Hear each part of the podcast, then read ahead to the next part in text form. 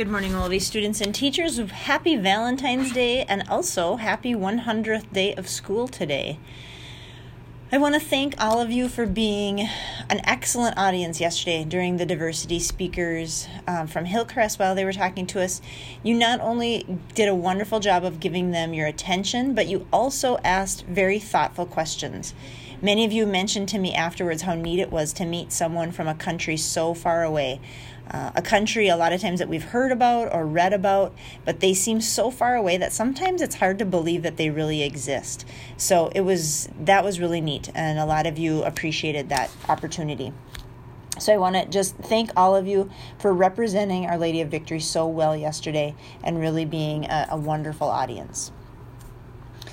This morning, preschool and second grade are heading out to the prairie wetlands for a field trip, so we wish them a very safe trip. Uh, Father Jeremy is not feeling well today, so he will not be with us today. He will try to be with us next week, though, as um, instead. And we will end the day today in the gym with our community meeting at 2:55. Tomorrow is Friday, and um, we will have mass with Father Allen. Second grade will be planning that mass. Um, we will do birthday blessings as well for February and August birthdays at Mass tomorrow. During Catholic Schools Week, we gathered coins for Father Lucho, and so I have some totals. I want to congratulate the even grades. They raised just over $61 in coins, uh, and there were a few dollar bills in there as well, but um, mostly it was coins. $61, um, and then the odds brought in just a little over $40. So the total all together was just over $100, $101.38 is what we will be giving to Father Lucho um, for him to use to help those in need in his parish. So thank you for for uh, bringing your coins in and really making each coin count um, and helping out with this ministry. So thank you very much. Just a reminder AR points are finishing up this Friday, so get those finished up today and tomorrow.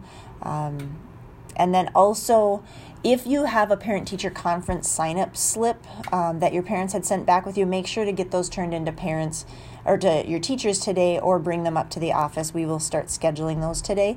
Um, it seems like each year we, we have students that find them in their backpack a couple days later. So please, if you have a slip in your backpack, please make sure to get that to your teacher.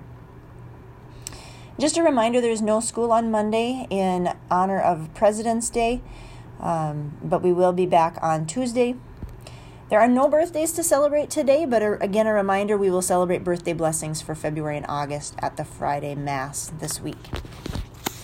So we will end our uh, morning announcements with our morning prayer. I love this message um, today, it's a good one today on Valentine's Day. So let's start with the sign of the cross in the name of the Father, Son, Holy Spirit. Amen. Isaiah 41, verse 13 says, I am the Lord your God.